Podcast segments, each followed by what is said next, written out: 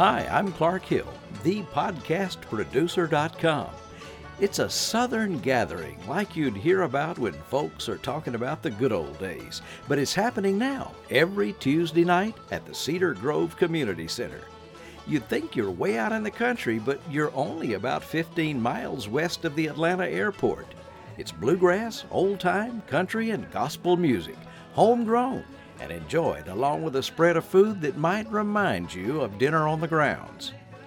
I heard about it when I met Mike Fleming, one of the Cedar Grove regulars. I think about it and I really can't remember how I first heard bluegrass music, which is my first love and what I play and sing or try to.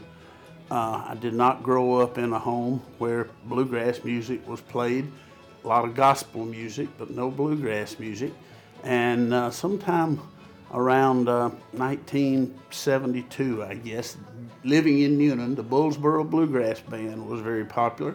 They played in Newnan, actually had a festival out at the fairgrounds twice a year.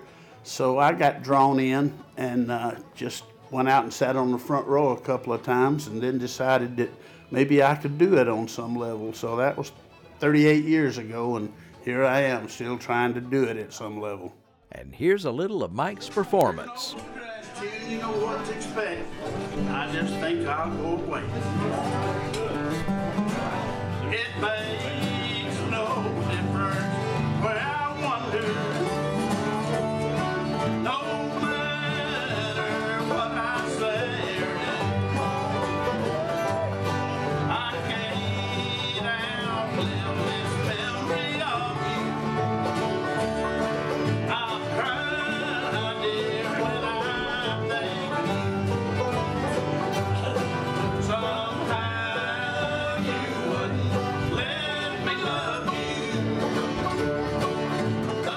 This all started in the home of Ruth West. Uh, 1987, we started with a group coming to my house to help me learn to play the bass. And I outgrew it and came down here a couple of years later and been down here ever since. Who comes?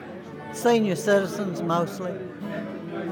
Good, good people. It's just like a family. You know, everybody just just thinks of it as being their family down here.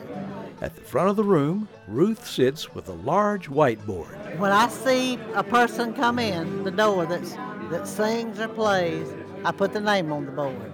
That's how. That's the order that they perform in. And everybody does two songs that wants to, you know. And uh, we intend to keep it that way. Now, not everyone here is from the South. There's Paul from Canada. I just knew there was a lot of music in the in the South that I liked, including bluegrass, you know, country, western swing, blues, liked it all, and I was excited to be moving to the the hotbed where a lot of that music originated from. But I never thought I'd get involved in it because I didn't know it was out on the street like this, because that's not how it was in Canada. Uh, you know, a band got together, they went into seclusion. You know, you didn't go to somebody's house and find killer musicians on the porch or in the living room like you do here in the, in the South. And that's what's happening here at, at Cedar Grove. It's just local, local musicians. And this is amazing that you can go out Tuesday night and play with people of, of this caliber. Gene Terry's story of how he got into this kind of music is more typical of the Cedar Grove crowd. It's nothing else but bluegrass.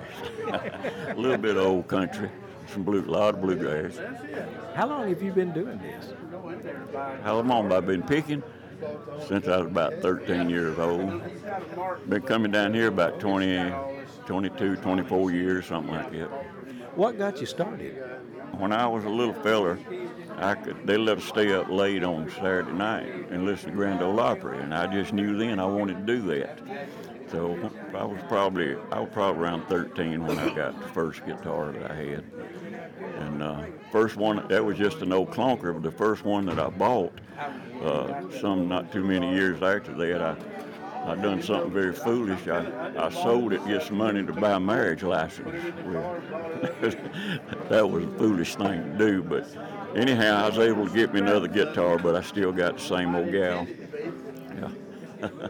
I'm Betty Frost, and I kind of followed my brother down here. He's 80 years old and uh, playing for about 30 years down here, as long as this has been in existence.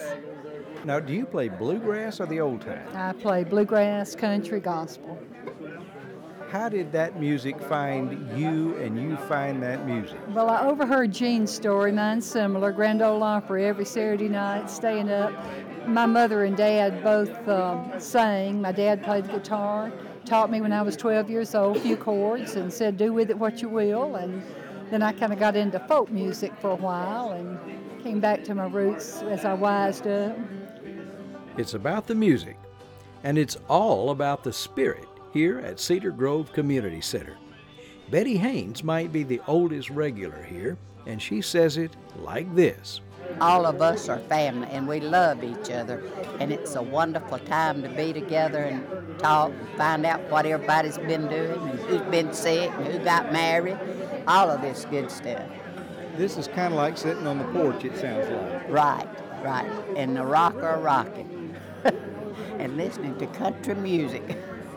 Check out the photos along with this story on the podcast webpage. I'm Clark Hill, thepodcastproducer.com. Thanks for listening.